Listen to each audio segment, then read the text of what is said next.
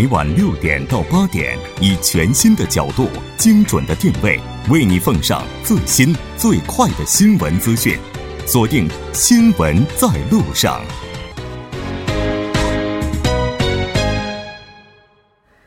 好的，欢迎回来，这里是正在为您直播的 TBS EFM 新闻在路上。那在我们今天的下一步节目开始之前，先来为您播报一则好消息。那，十一月二十二号星期三晚上七点半的时候，TBS EFM 将举行 TBS EFM 建台九周年国乐音乐会 A Kuga Fest。那我们在这里也诚邀各位的参与。在这次音乐会上呢，您能够欣赏到来自韩国的国家音乐家 Park Edi 以及南仓义的板索里表演。除此之外，也有国立国乐团带来的特别演出。如果您希望来到现场，可以登录 TBS 官网三 w 点 tbs efm 点 s 点 kr 进行报名。报名截止日期是到十一月的十七号。在报名截止之后，我们会抽取幸运的听众朋友们，那之后会单独和您联系。那希望您都能够参与进来。接下来呢是广告时间，广告过后为您带来今天的第二部节目。好的，欢迎回来，回到我们今天新闻放大镜的第二部分，继续和来自 Tech and Law 律师事务所的黄律师以及来自大田大学的李博士一起来讨论堕胎合法化这一问题。如果您希望参与进来的话，也可以发送短信到井号幺零幺三，每条短信通信商会收取您五十韩元的通信费用。另外，您也可以在 YouTube 上搜索 TBS EFM，在收听 Live Streaming 的同时点击对话窗参与进来。那刚才我们其实，在休息之前呢，李博士是有一些话想要说，但是被我们半点给打断了。好，我们来听一下。哦，其实这个我们这个堕胎呢。对这个母体是比较有伤害的，我是比较想强调这一点的，因为大家都知道这个堕胎的话会有伤害。我今天就具体说一下，轻的话呢是有月经不调或者这个月经量比较多，大家都知道的。但是大家最担心的一件事是什么事儿呢？就是我们看电视剧，对吧？就是说她有习惯性的流产或者她终生不孕。啊，对，我记得好像就是在哪儿看过，就是说，如果要是女性，特别是第一胎，如果选择堕胎的话，可能未来会有习惯性的流产。对，她有习惯性的流产，就是很多女女性都比较担心这个事情。嗯，所以就是说，这概率很高吗？哦，概率现在就是跟以前医疗条件比的话要好一些。您可以夸张一点啊，这概率还可以，不是太高。嗯。但是一定要注意，就是它有这个危险性。对对对，就是有的时候这个概率哈，不要看他说安全系数达到百分之九十九点九，那百分之零点一出现怎么办呢？对吧？我觉得这个危险系数什么时候都是不能被忽略的。那像这个刚才提到的说可能会给女性带来的伤害，这个伤害的话，大部分这个刚才您提到的是身体上的，我觉得在心理上这个伤害也是非常大的。哦，是的，其实。它给女性带来这个心理的压力也是挺大的。你想，我堕过好几次胎，我还能怀孕吗？或者，嗯，她婚后然后总是对自己有一些疑惑呀，或者什么样？毕竟对于一个女性来说，生育是一个非常重要的事儿，对于她也她自己或者她家庭，所以可能身体上是一方面，但更重要的心理上也会有很大的一个创伤。我觉得，嗯，是的。当然，这个这个，我们在这里像伤害这个部分的话，我觉得可能没有经历过的人是永远无法体会的。但是我们希望所有的人都不要经历。那同意堕胎合法的人是，他们是不是就是将女性能否堕胎和女性选择权画上了等号？那对这件事情的话，我们从法律本身去定罪的话，有人说它是一种人格暴力。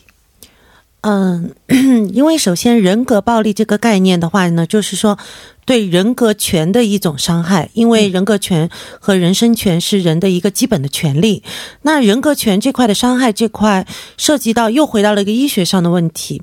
因为堕胎本身也是对妇女的一种伤害，身心的伤害。那么用法律的方式来去促使妇女。不进行堕胎，其实从某种角度上讲，也可以理解为是强制性的在保护妇女。嗯，就比如说良药苦口利于病，嗯，就是可能他本人是希望堕胎，但是但是通过法律的这样的一种强制，去让他做出了一个对他其实是好的选择，那并从这个角度上讲，并不算是人格的暴力。而从另外一个方面，那主张堕胎合法的人，其实广义来讲，他们并不是主张堕胎合法，而是希望废除所有堕胎的法律。嗯，因为这两个还是有一点差异的。就是说，堕胎的废除堕胎有罪的这样的法律的话，就把是否堕胎和不堕胎的权利百分之百的交还给了本人，这是一种比较主流的观点。而堕胎合法这件事，这句话呢，其实也是有一定的问题的。嗯。堕胎合法，嗯，这个这句话哪儿哪儿出问题了呢？就是说，废除一切堕胎有罪的法律和堕胎合法化，它其实是有一些微妙的差异的。哦，对对对，嗯，好像它是有这种主动和被动的感觉。对，堕胎合法化的意思就是说，做这件事情是法律鼓励我去做这件事情的。哦，但其实但其实的话，只是说法律禁去灭灭掉了一种。禁止我去做这件事情的可能性，还是有倾向性上面的很大的差异的，在语语气上面。那咱们今天这个提法就应该说是废掉堕胎，嗯，废除堕胎。所以其实这次青瓦台的那个请愿是说，堕胎反就是堕胎有罪的这个法律的废止的请愿，废除这个法律，其实把堕胎合法化还是有一定的距离的。其实是有一定差异的，我个人的理解，嗯，两码事。我今天才把这这两个人分清楚了，还是有一些这个法律上微妙的这个差距的啊。今天才知道，原来什么什么合法化和废止、禁止什么什么啊，它是有这种差别的。哎，但是不管怎么样，就是说。这个并不是说我们废止了，就是就是这个这部堕胎法之后，大家就可以然后肆无忌惮的去做一些什么事情，只不过说不再被法律惩罚而已。那反对堕胎方他们认为胎儿是生命体，所以也要定罪。不知道从医学这个角度，咱们是不是可以认可这样一个观点？哎，我特别想问李博士这样一个话题，就比如说年龄这个问题吧，就中国人我们一般说周岁。就比如说，一个孩子来到这个世界上，过了一年之后，我们说一周岁，但在韩国人看来的话，他已经是两岁了。对他已经是两岁了，他在娘胎里边，他已经是一岁了。哦，也就是说，在韩国的这个文化当中，他认为在妈妈肚子里的这一年，他就已经是一个生命了。如果按岁数来说的话。他应该是这么理解是没有问题的。那从医学这个角度来看的话，这个孩子在妈妈肚子里的时候，他真的已经是一个个体，然后就是一个我们可以把它认定为一个完整的生命吗？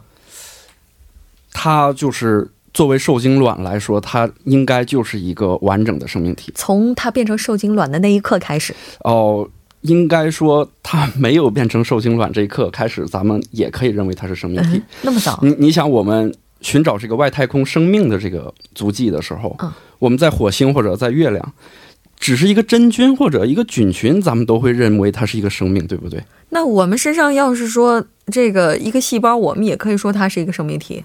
如果按照生命起源的来这个道理来说的话呢，它的确是一个生命体。但是这博士这有点太远了，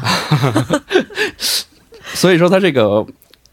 受精卵呢，应该是可以算作一个生命体啊。我们姑且从这个受精卵开始吧。啊，可以，可以啊。再早的话就没法说了，因为 这样的话，在 就是当两个细胞在父体和母体的时候，这也已经可以开始算了。那如果要是说从这个受精卵的时候，它就已经是一个生命体的话，那这个堕胎从医学上来讲的话，它就是杀生。是这样的，但是我觉得呢，他们有这个。踢皮球的意思，他总是把这个论为生命，还不是生命，就是他拿这个总是在说这个事儿，然后判断他堕胎合理不合理。其实，堕胎这个行为呢，应该上升为一个比法律或者医学方面更高的一个伦理层面的一个，它是一个道德问题，道德问题，我觉得伦理问题。啊，所以博士，您这又踢了个皮球是吧？啊，我这个我我没有这个，我觉得呀，它是一个伦理的。这个问题，关于堕胎呢，哦，不能用我我个人觉得不能用法律或者医学方面来约束它。嗯，我我们应该哦让这个孕妇以及这个双方的男女，让他感受一下做母亲与父亲的这个爱，来感化他到底要不要堕就是留这个孩子。先抱抱别人家孩子 哦，其实其实就是说我我我挺挺有一个这个提议的，就是拍一些的，但是电影的话呢，就是会有一些渲染的成分，但是我们拍一些纪录片，真实的，真实的，就是从太平间到 ICU 重症监护病房，再到产房，告诉他一个生命的可贵，嗯，再再告诉他一个就是做父母的这一个喜悦感，然后再让他决定这个。就是应该有这样一部纪录片，就作为教育用，让这些想要堕胎的人先看一看。对我们平时就是面对疾病的话呢，就是你比如我们对艾滋病，就是知道它传播途径，什么血液传染、性传染，对吧？但是我们为什么就不深切的感受一下这个我们作为父亲、母亲的这个喜悦感？我觉得这方面可能啊，不管是在哪个国家吧，都有点欠缺。其实大家。第一印象就是说女友怀孕了或者自己怀孕了，当时呢，第一印象其实是有一些喜悦感的，我觉得，然后才想到一系列的，就是这个孩子该怎么养，后续的这些问题啊，就是说恐惧是后来才会有的。对对对，所以你有有一种幸福叫什么呢？就算选择错误了，也可以让他变得幸福。你想我们那个年代，就是每家就是。孩子很多的时候，我们父辈的那个年代，其实真的没有你想象的那么难养。我我想问一下李博士，其实之前可能是不太好意思问一些私人问题哈。您您结婚了吗？啊，没有没有没有啊，对不起，但我没问这个问题。我 我看了一下博士的隐私。因为对于孩子这样的一个生命来讲，可能每个人都会有自己的一些看法。有的时候我们看到电影当中，我不知道是不是因为类似的电影拍多了，就是有一些女孩子可能在很小的时候就，比如说意外的怀孕，然后辍学，就她的整个人生轨迹都变了。就是大家的印象呢，就是啊，我怀孕了，然后我就有一一系列的带着这个孩子各种苦苦难的生活。失足少女。对，但是你你们你们可以知道，就是说。也有一些单身的母亲带着一个孩子，然后这个孩子到时候飞黄腾达，然后也有这种情况。但是媒体呢，只是夸大了这个苦难的这一面，没有看到这个比较正能量的这一部分。我我我觉得黄平平律师抿嘴一笑，表示并不理解，对吗？嗯，确实，从我觉得这就提到一个问题，就是除了法律，还有用什么办法能保护到妇女和？胎儿，嗯，就说法律不能解决所有的问题，因为它只是一个社会的约束的最后一道防线嘛。那我们应该上升到的是，比如说像韩国的情况，社区的教育，然后特别是提到的就是很多年轻的女孩子，十几岁的女孩子，她们她们的人生的问题，那么就需要学校。进行这样的教育和关注，那这种教育的话，不仅仅是说啊，我们要这样不要那样，而是通过一些，就像博士讲的，通过一些让人有信服力的，就是能说服人的一些真实的案例，让这些女孩子间接的体会到未来人生如果这样走会这样，如果那样走会那样，因为在这样的，我觉得社会的这个影响比法律来的更加的强大。嗯。就是我们可以就很多事情防患于未然，对吧？不要等到事情出现的时候，最重要。嗯，在想怎么样去收拾、提高教育的这种力度、强度，可能也是一个比较好的方法吧。但咱们今天谈的是这事儿到底。要不要准了？嗯，有媒体发声说，如果废除堕胎罪，可能会让堕胎合法了，对吧？就我们之前说的是废除这个罪，但是废除了之后，有可能让这事儿变得合法。嗯，也就是说，它从一个阶段好像一下子就迈到了另外一个阶段。嗯，那有可能会侵犯有生育意愿女性的生育权，会因会发生因为男性不同意而被强制堕胎这样的行为。其实这个本身是挺难发生的，因为。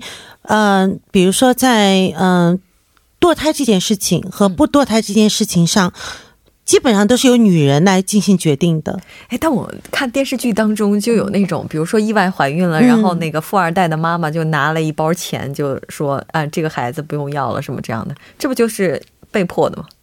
但是这个并不，这个并不是我们理解的法律上的那个强制性。嗯，因为这个可以说是一种交换嘛。嗯，那我用这样的一个金钱，来这做这样一个代价来换取你的生育权，这是一个双方可以说的难听点是叫你情我愿，愿打愿挨。但是法律上讲的这个强制，更多的是讲的身体上的强制。嗯，比如说我们说怎么样去强制一个人，强制他的身体，比如说让他，比如说非法拘禁这样的。事情那个叫做一个强制，而在这种情况下，其实如果达到了所谓真的强制堕胎的这种强制的话，那我们可以告他非法伤害罪的。哦，是，嗯，但是如果用金钱的这些代价来诱惑，那个并不是一个真正的强制的，在法律意义上来讲。但是我总觉得，要是这事儿的话，咱们不把它当做一个罪来处理的话。就是当然会出现这种交换性质的，但是也有可能会出现，就是女方在自己不太愿意去堕胎的情况之下，被周边的人胁迫的去做这件事情，也是有可能的。嗯，这个人也许是男方，也许可能是自己的父母，这都是会有可能会发生的事情。所以这个罪它存在的本身，从客观上也起到了保护女性生育权的作用。嗯，如果我们从换换一个角度来看的话，哦，是的，嗯，其实呢，这里有一个问题，就是说。反对堕就是堕胎非法的时候和堕胎合法的时候，也就是对堕胎管的时候和对堕胎不管的时候，都有可能强制的情况。嗯，因为比如说，本人想生育，但周围的人都逼着他不要生；那本人不想生育，周围人都逼着他生，那都会出现这种情况的。嗯，这么看起来就没有一部法律能够百分之百的去保护所有的人，总有人会在这个法律当中成为所以我们去界从法律上界定这个强制的力度是什么样的，程度是什么样的。比如说，举个例子，非法的把这个人压到那个地方去。执行进行堕胎那种强制是非法伤害的，嗯，那只是如果用语言上去不断的游说或者是诱导，然后最后本人的意愿去做出了这样一个决定的话，那在法律上来讲还是属于没有被真正的强制，所以这个其实是很难去界定的一个很模糊的一个线，嗯。突然觉得法律有的时候吧特别不负责任，嗯，就是他画了一条线，但这条线呢，有的时候他画的经常不是那么准，所以法律是最后一条线，而最后一条线呢，特别是涉及到像堕胎这样涉及到亲属间敏感问题的话，用中国或者东方文化的讲法来讲，一般都是自己解决了，嗯。但是不管怎么样，我觉得如果有一天哈，他真的是被废除了，也就意味着可能有很多妇产科的医生，他们在做手术的时候，就不仅仅是带一个孩子来到这个世界上，他还要结束一个孩子在这个世界的旅行。是的。那像这个医生的话，我们总觉得他应该是救死扶伤的。如果要是真是要接手这样的一些手术什么的话，这个产生的精神压力也会非常大吧？是的，我觉得呀，很多医生是不爱做这件事情的。因为爱做的人估计也有点问题。嗯，因为因为什么呢？他就是他会有很高超的这个医术嘛。嗯，他他完全是可以把他这个医术用在联合国下属的一些慈善组织。嗯，他可以在这个班加西或者利比亚的这种战乱国家，在野战医院中每天接生好多个在战地出生的婴儿。你你想，你你闭眼睛想一下，这个就是说每天伴着黎明。我我给这个战乱的国家带来很多个生命，它是一个什么样的这个体验呢？就是外边是枪林弹雨，但是我给一个战乱的国家带来一个很很大的一个希望啊。但但是你你如果说堕胎，我在一个阴暗的角落里，当然非法的时候，当然更更那样。嗯，我在一个阴暗的角落里，我有很高超的艺术，但是我在做一个扼杀生命的一个事情，一一个事情。你说很很多年之后。两个医生在战地医院的医生，跟我做这个堕胎手术的这个医生，他这个整个人生轨迹以及他对这个生命的认知，他会有一个很大的一个变化。我觉得，嗯，是我们有的时候看一些公益广告，或者说拍的一些片子的时候，就能够看到很多的医生他们在战场上，然后接生了一个小生命。那个小生命，当他面向镜头的时候，那个无论他是哭或者是笑。总是能够感染很多的人，会让我们感慨。很多时候，生命结束的地方，它也是生命重新开始的地方。是的。但当有一天我们主动的去选择结束他生命的时候，这个需要的，我觉得不是勇气的问题。这个时候可能对于医生来讲，它也是一座需要迈过去的心理上的障碍。啊，是的，嗯，那除了以法律的这种方式来制约堕胎之外，韩国社会的话，是不是也应该去做一些努力来减少这件事情带来的负面影响呢？嗯，就说，呃，孕妇堕胎的理由是很多的。嗯，那么我们可以说，呃，现在反对堕胎，或者是说支持，呃。就是说，不反对堕胎，都是一种相对来说不能以以偏概全的一种说法，因为它堕胎的原因为什么会怀孕，它都有很多的原因。那么在这种情况下呢，法律确实是不能起到一个完完全的既保护胎儿又保护到妇女的层面。那么我觉得，其实我们今天讨论这个话题，不管是保护胎儿也好，还是保护妇女也好，都是以人为本。都是因为强调以人为本，那法律也是以人为本的这样一个出发点来进行建立和进行修改的。那将来的话，那法律在改善的过程中，其实整个社会从道德的层面和从宣传和教育的层面，更多的去促进我们对堕胎这件事情的认识，去客观的去认识，因为你一概的反对，一概的主张，其实都是有。会伤害到另外一方，因为它本身是一个矛盾体的。我们干脆就把这个制度给废了，然后靠社会来约束这个行为，这样会不会更合理？我觉得是这样，就是说我自己想到的一个，就是说允许各种观点同时存在。如果强硬的去干涉堕胎，或者是说主张它合法，都会导致另外一部分人的不满和不安全感。那这样的话，社会的和谐也就很难达到。那在这个情况情况下呢，我们不以偏概全，而是加大宣传的力度，去让人、让妇女、让男人去正视这个堕胎的坏的影响力。然后呢，去减少这个，就不去避免这个要堕胎产生的这个根源。嗯，从这个角度上来讲，那么也就减少了胎儿的来到这个，就是说胎儿的这种生存权带来的威胁，同时呢，也也帮助妇女去避免一些身心的伤害。我觉得，嗯，李博士呢，赞成？哦，我我觉得就是他拿法律呢，不应该约束一个生命。嗯，所以说。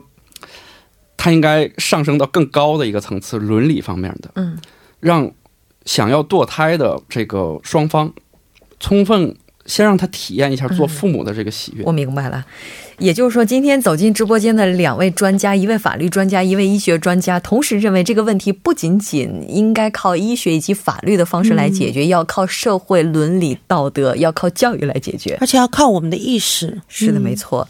好的，非常感谢两位嘉宾，我们下期节目再见。好，谢谢。哎，谢谢，再见。稍后来关注一下这一时段的路况、交通以及天气信息。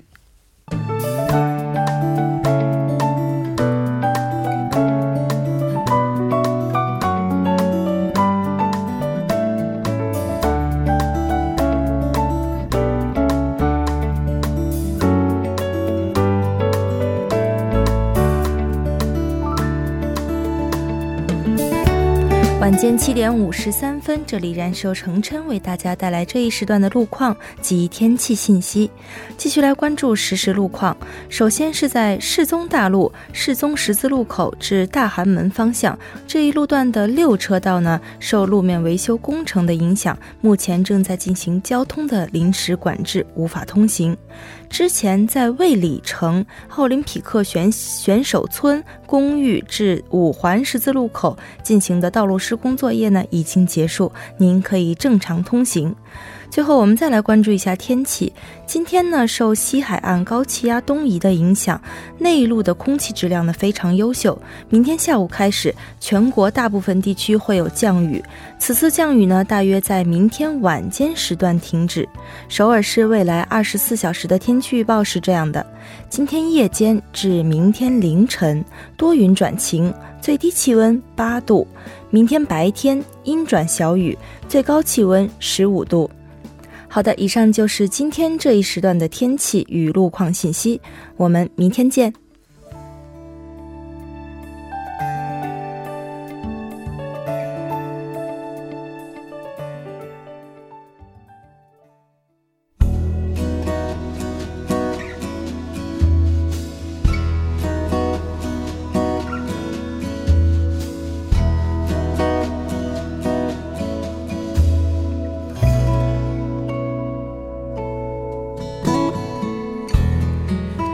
好的，到这里我们今天两小时的节目马上就要接近尾声了。最后，依然为您送上我们今天的结束新闻。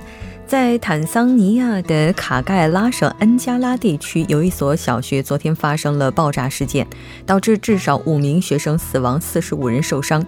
恩加拉地区的专员迈克尔·姆坦杰利表示，这所学校的一名学生在上学的途中，因为误捡了爆炸物带到学校，引发了事件的发生。虽然说只是孩子的一次小小失误，但如果没有类似的炸弹在附近出现，也许根本就不会有惨剧的发生。那在惨剧发生之后，失去的也许只是五个孩子，但破碎的是五个家庭。当然，我们也希望未来有更多的人能够关注和平，能够知道我们应该要让更多的孩子生活在怎样的一个环境。那到这里，我们今天的节目就是这些了。节目组制作人范秀敏，作家金勇影月，感谢您的收听。我们明晚的同一时间依然陪您在路上，我是木真。